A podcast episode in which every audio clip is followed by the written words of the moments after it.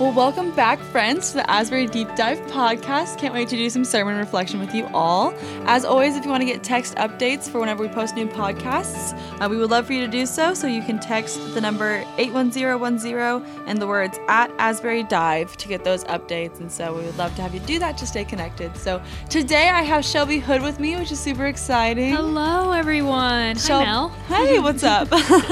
Shelby works with our youth students and is really, really good at it. She works with the middle school, which God bless her. Hey, they're the best. Shout out to all my middle school students. They're the best, best. Awesome. Yep. So we're going to talk about Sunday's sermon together. Really excited to do so. And so Daniel on Sunday preached out of John 11, which is the story of Lazarus being raised from the dead, which is a fantastic story from start to finish. So good. Daniel did a great job covering it. As always, you can go back and watch those sermons at asburytulsa.org. Um, you can go into the sermon archives there and find all the sermons ever that Asbury has done. So, fun resource for you guys. And so, I encourage you to go back and watch Daniel's sermon if you did not watch it. In a short summary, he had four main points, which some of them might not make complete sense just in summary. So, I do encourage you to go watch it. So, his four main points were, were that God allows disappointment, that God will weep with us, that God will give us truth, and that grave clothes are for the dead. I love that last Oh, one. that last point was so good. So We're not getting into it here, but oh, that last point and where he wraps it home. It oh my me. goodness. It's powerful, powerful stuff. It's a great reminder even for today. So I encourage you to go watch that. Um, and whatnot. So today, what we're going to focus on, we're going to start with just on disappointment. I love that he talked about that because there's a lot of disappointment going around right For now, sure. especially, and I think life in general has a lot of disappointment in it. And so, um, it's very relevant. And I think one of the things that I first thought of as I was listening is first of all, yeah, go Daniel, this is great. But also, you know, disappointment isn't a cruelty from God. Yeah. You know, it's not punishment. It's not necessarily even from God. God doesn't go to disappoint us. He but some you know we have to concede that he can allow it and whatnot and so it's not him being cruel um, and i you know we can learn a lot from disappointment and see where our true motives are and what our heart is really yearning for you know it's a good indicator i think as well Yeah, I thought that Daniel handled this really well, and I think it's something that we don't hear a lot of in churches. We want to hear Yeah. the happy gospel. We want to hear, oh, my life's good, my life's great. If I follow Jesus, nothing is ever going to go wrong because God wants what's best for me.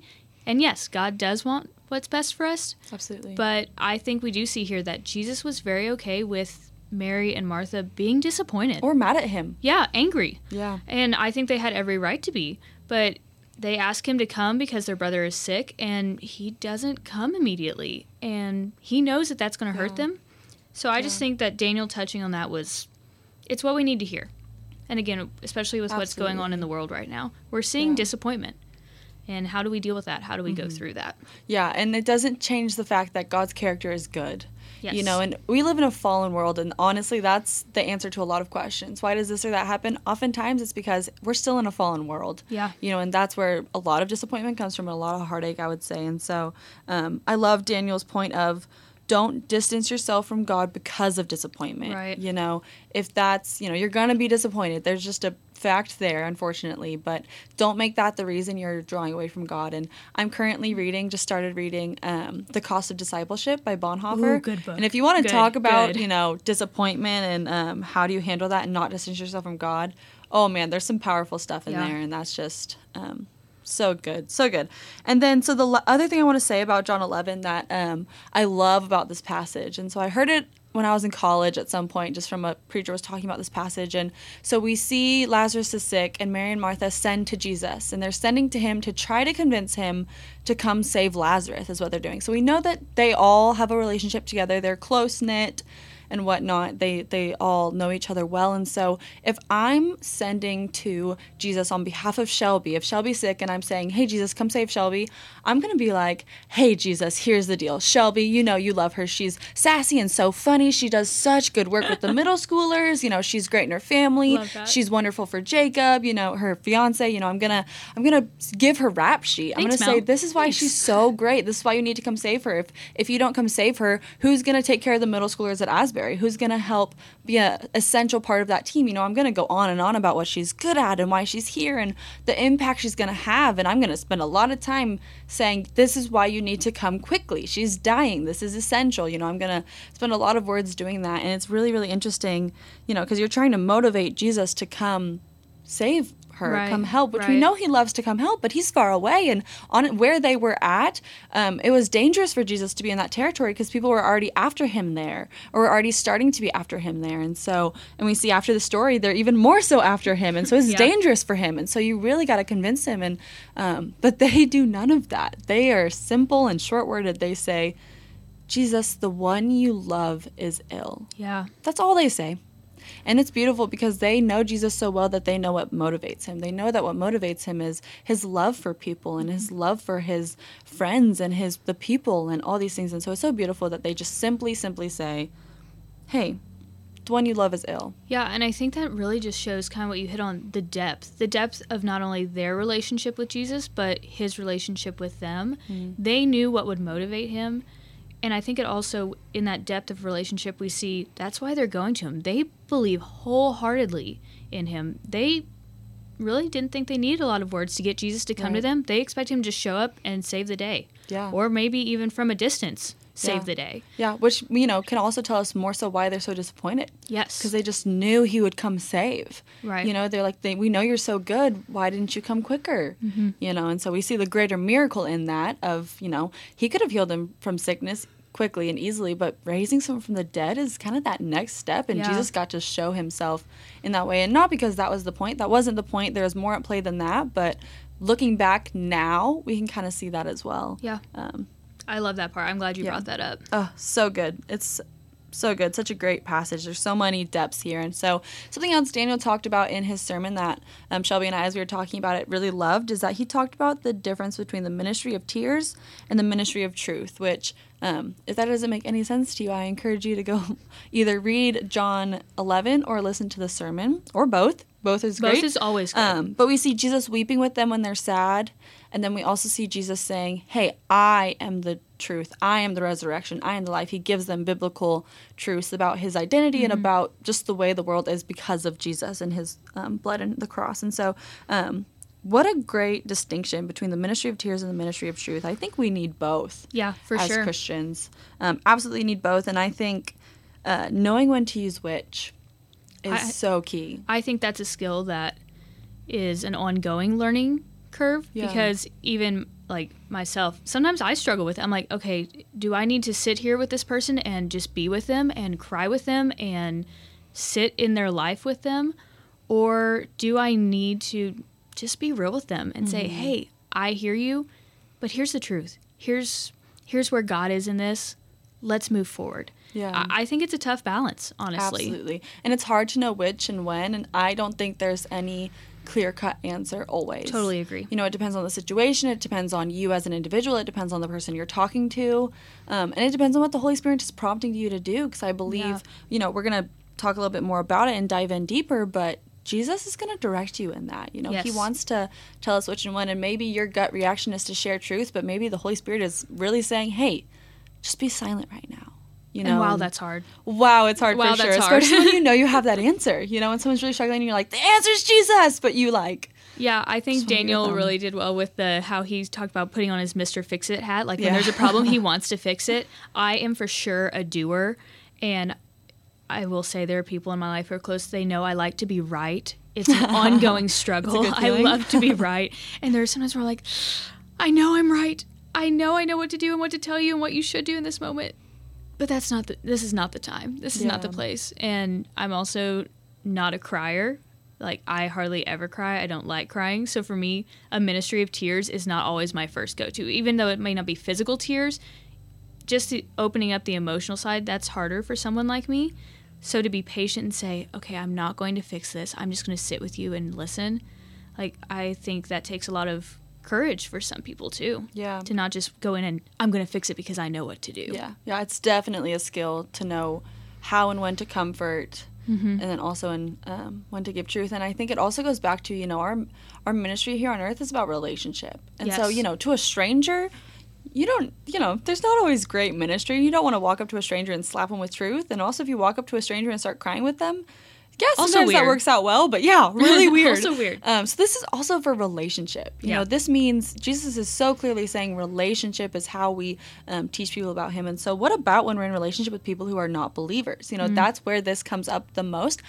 I would also, I mean, absolutely, this comes up with believers, but with, I would say with believers, it's a little easier to like balance the both and do both at the same time because um, they already hold on to those truths. So, what about the people who don't believe or who are struggling to believe or whatnot? And I think, I mean, I hear so many stories from um, just various students and various young adults, even of, you know, such and such person in my family, so and so at my work, you know, all these things who aren't believers, and how do you balance that? And so I think um, my my first suggestion and thought that I always say to people is, hey, like, take care of yourself. You know, don't get into arguments or don't back yourself into a corner.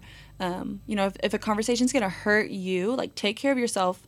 I don't want to say first, but like if you're not in a good, healthy place talking to someone, you're not going to exude good Christian behaviors or good Christian Yeah. thoughts or words, or you're going to um, send off vibes of um, XYZ, fill in the blank. Mm-hmm. Everyone kind of reacts differently when they're not fully healthy in a situation or a conversation. And so take care of yourself. You know, that's important. Set healthy boundaries. You For know, sure. know when to talk and when not to talk, sometimes even just for your own heart. You know, if it's a family member, that's high high emotion. Yeah. You know? And I think just knowing and hearing, and I'm one of those people who sometimes I need someone to say, Hey, Shelby, I give you permission to this. So hear me say, if you're listening to this, I'm giving you permission. You don't have to save the world. That is not your job Not your job. um, at all. I give you permission to take care of yourself, like Mel said.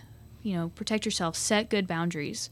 Yeah. And a ministry of tears or a ministry of truth can be draining to you. Rely on the Holy Spirit yeah. for sure. Take care of yourself. Go but I give you permission. Christ Yes. before you then go do either. Yeah, refill your tank so then you can pour out. Yeah. Yeah. Super important to all of this. Any any ministry or anything that you're doing, even in your daily life with believers. Like if you're not Yeah. full, it's not gonna be the prettiest outcome. Yeah, sometimes. totally agree.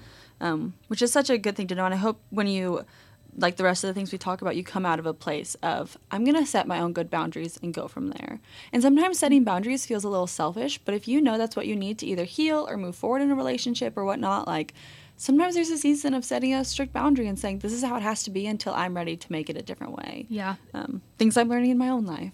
uh, for sure. Right there always with you. in- always learning. Um, but something else that I always talk to people about. Um, I even just had a conversation Sunday with one of our students about a family member who is no longer a Christian and who is causing issues in the family and being um, not fully loving. Actually, I heard several stories about family members in similar situations. And so the the first thing I always like to say is that we love to jump onto truth, the ministry of truth, because we don't want Jesus's or Asbury's or the church's reputation to be hurt Yeah, right? We love to shove truth because we're like, people say Christians hate people. That's not true. That's not true at all. We love people and we love to jump on that truth train because we're going to steamroll everyone and say, no, no, no, no, no. Our reputation is important.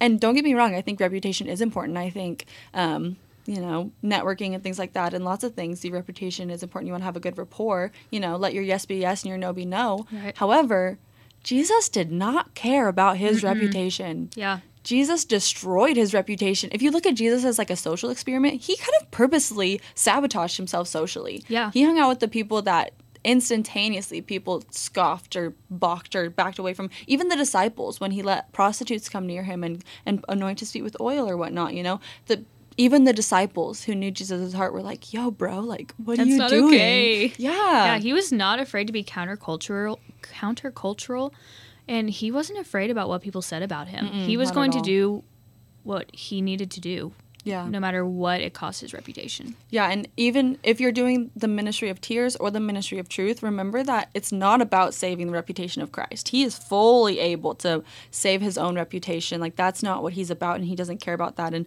we care as humans so much about reputation because I think in our society and in this world, like yeah, there's a level where your reputation is important. Like absolutely. Um but Jesus is on a different playing field. Like Jesus is has a different game plan, different mindset, different view. Um, so let go of that reputation. Okay, let that atheist or agnostic or whatever say Christians are haters and say every Christian or every Christ follower is a hypocrite or say all those things. Um, that's not the hill to die on. Correct. um, which is hard sometimes. But rep- you can let go of the reputation, and I think the reason we can is because Jesus has a long game. Yep. Right, you don't have to convert. Air quotes around convert because that's not your job anyway.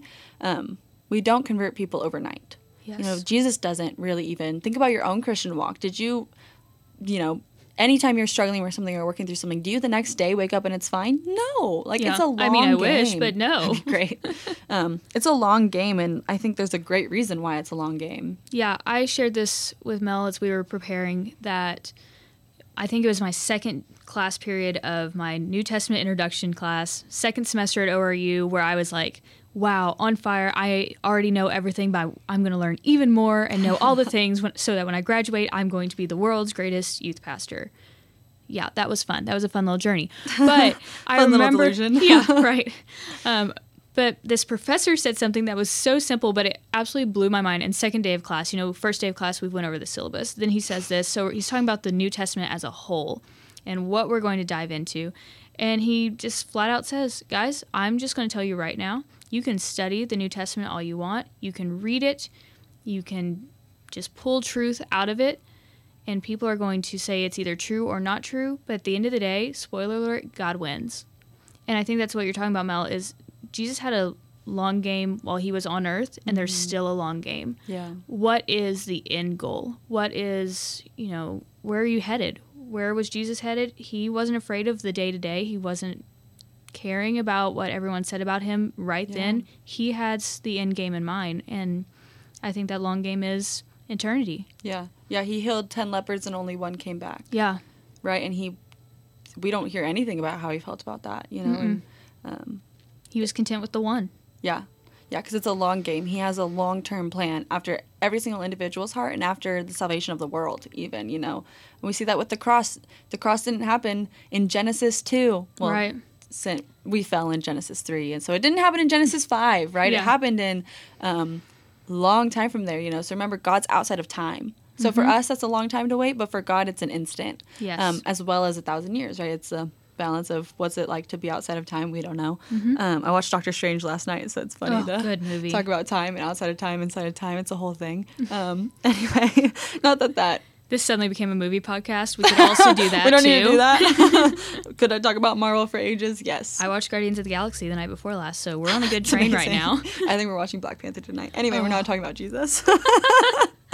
um, but all this stuff, you know, I think perspective is so important to remember. First of all, you're not there to save the reputation of the church. Yeah. If everyone starts bashing Asbury UMC and says like Asbury sucks, everyone who goes there is the worst, which I'm sure people say, let that go. Yeah. They're allowed to say that because first of all, Christ has a long-term game. And it's really not about saving your reputation or the church's reputation. It's about winning hearts to Christ, which Mm-hmm. isn't a overall reputation. It's a life day in day out Yeah, people it's a experiencing. Christ. Yeah, and so and then also when you balance tears and truth, it comes back to your life should be a reflection of the truth. Mm-hmm. So yes, words are important, but so often your conversation with someone isn't going to help them see the truth. The way Yeah. you love them, the way you treat them, the way you interact with them. Not saying you should never use words. You know, there's that saying of share the gospel and use words if you have to. I balance that Mm-hmm. Yeah. because there's a balance. You know, you have we have to, especially in this culture in this world, be explicit and say no, no, no. There's one way to salvation. There is a cross. There is a savior. You know, we have to use direct words at times and probably more often than we do, but we also have to sit and cry with people and let our life reflect the truth and our love reflect the truth just as often. You know, it's it's a equal and both, you know, either or one. I think we see so many times, at least in my life, um, the people that I look up to, the people who I've, you know, been trying to be like in my faith walk, they weren't always the people up front behind a pulpit preaching. They weren't always the people teaching a Sunday school class. It wasn't always the words they said, but more how they treated me. Um, especially, you know, my life is youth ministry, is student ministry. I love student ministry, and the people who were in my life in when I was in student ministries, it was just how they loved me. Even when I was making the stupidest mistakes ever. Oh my goodness. They honestly didn't say much. Yeah. And not because they weren't pouring into me. They were just going to let themselves be an example of how how they were going to love me despite that. And I think when our lives reflect the truth, people hear the truth. Yeah.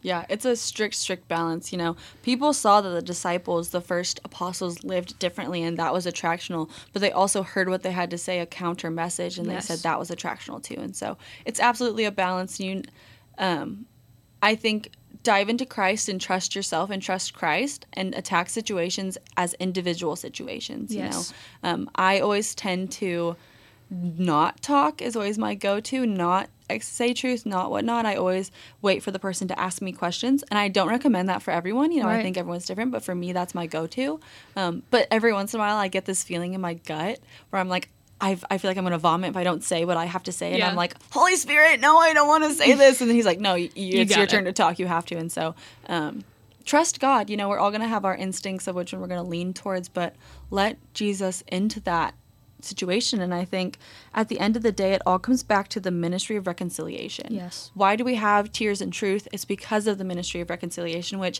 if you haven't heard that term, it's in the gospel. Christ uses it, but it's basically the ministry that Jesus started and the church is supposed to continue. That Yeah. Jesus came to seek and save the lost and to bring all people to himself Jews, Gentiles, sinners, non sinners, which that's funny, that doesn't exist. But anyway, um, all people to himself. And so that's his goal is to reconcile the entire world to himself. Every person, you know, all, you know, even nature, you know, this fallen, broken world, he's reconciling it. Yeah. Right. He's that, that, that process has started since the cross and it will continue until the second coming when it's completed. And, um, that's why we do both of these things. Yeah, and I think the ministry of reconciliation in those moments where you're having those doubts of like, wait, what do I do in this situation? Do I speak? Do I give truth? As Daniel put, do I give them the two by four of truth in this moment? I loved that. I laughed. I always pray for Jesus to hit people like a freight train with his love. Yes. yeah. Like, do I give them the truth or do they need the tears? I think you go back to the reconciliation. Yeah. What can I do in this moment to demonstrate the ministry of reconciliation? Where can I allow Jesus to work through me in the mm-hmm. ministry of reconciliation? And I think when that's your question, when that is your focus, it's going to become a little bit easier. Not Yeah. every time, but it's going to be a little bit easier. What is going to help this person not only be reconciled in their situation or to me, but to Christ? Yeah, absolutely. And when your your goal is the ministry of reconciliation and the way you do those is through the tears and the truth. Yes. And so when you're not trying to say, do I do tears, do I do truth? Do I do tears or do I do truth? And yeah, we've given some tips on which to do when, but you shouldn't sit in those. You sit in ministry of reconciliation. sure. And from there you do those. And so that's the important thing that Christ really Yeah. really shows us. And I think we see this, you know, with Jesus. I, you know, I think that in this moment, when it says Jesus wept, I know we joke about how that's the shortest book you know, or verse of the Bible, and that's what everyone can memorize. But I think Jesus wept because not only for his love for Lazarus and Mary and Martha and their pain, but because death is a byproduct of their. We need reconciliation Yeah. um, I think in those tears we saw some pain of not just this one death or this one situation, but all the deaths, all the situations. Yeah. And so know that Jesus' heart is reconciling the world to him. And yeah, we've talked about disappointment. It's going to come. Suffering, it's going to come. But his heart is to reconcile that and to bring us all to him and to see hearts won for him. And that's Yeah. the goal. And when we're seeing people through that lens, I think our entire worldview changes. Oh yeah, and it's it's I love what you said. It's Christ's ministry. Yeah. We're players in it. We have an active part, you know, when you make it reconciliation, that's definitely active, you know. Tears and truth, you can kind of be like, tears is passive, truth is active, or, you know, vice versa how you look at it, but whatnot. But like it's reconciliation and that is active on our part, but it's Christ's ministry and we're Yeah. a part of it. You know, it's not don't take the weight of the world on your shoulders for any of this. It's not that's not your place, you mm-hmm. know, and so remembering that is important, I think, too. I totally agree. Yeah, awesome. Well, we hope that today helped you and kind of helped you dive deeper into the sermon and kind of work these things out for yourself. And I think, especially right now where um, worlds look different, Yeah. you know, I think that our socials, well, I don't think, I know that our social circles have all shrunk, um, but you still have key people in your family or key people in maybe your neighborhood or your work or whatnot that you know aren't believers. And so I encourage you in this time to pray and think through who do you actively know you're already in relationship with that might be either struggling or doesn't know Christ or whatnot, and what part can you play right now in pursuing that one? You know, I think mm-hmm. whenever life is normal, we have such this broad spectrum of gotta do this, gotta do that, gotta help this person, gotta help that person, I can do this, that, this, that, which isn't always bad. But we're in a new season right now. Accept that. It's hard, mourn it, accept it though, and then say, who's my one or two people that I know right now that I'm already in relationship with, or if it's a neighbor that you meet when you're walking or, you know, there's you know ask jesus to bring you those few that in this season you can love and Yeah. and, and engage with them and encourage them and whatnot and this is what i challenged our um, 1822 group to do as well is to find those few right now in this season and make the most of it and m- practice the ministry of reconciliation right tears Yeah. and truth balance it you know do it now like go what are you waiting for yeah, and I don't like this sounds kind of funny, but almost take advantage of the situation. Yeah. Right now, I know that I've been making phone calls to students and parents here lately, and so many of them are like, "Oh my goodness, I haven't received a phone call that wasn't trying to sell me something." Yeah. Or I had a student say like, "My mom is the only person who calls me." You? yeah, really. We're having to do ministry in a different way, and we're having to find different ways to communicate with people.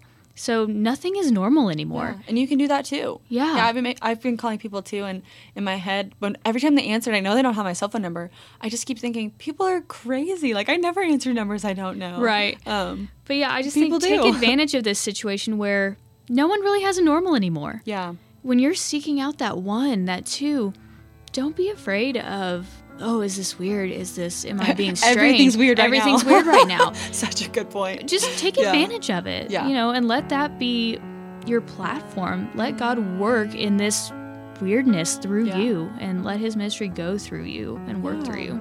So good. Well, and just concluding, Shelby, will you pray that over our listeners? I would love to. Heavenly Father, thank you so much for your word. Thank you for Daniel's sermon and how you worked through him this Sunday to speak to each of us. I pray that we hide your word in our heart this week and in these coming days. And God, give us boldness. Let us have your heart and your ministry for reconciliation. Let us seek out those ones and have boldness because we know you are at work in the midst of all of this. Help us see people as you see them. And Holy Spirit, lead us, guide us as we have conversations that maybe we wouldn't normally have.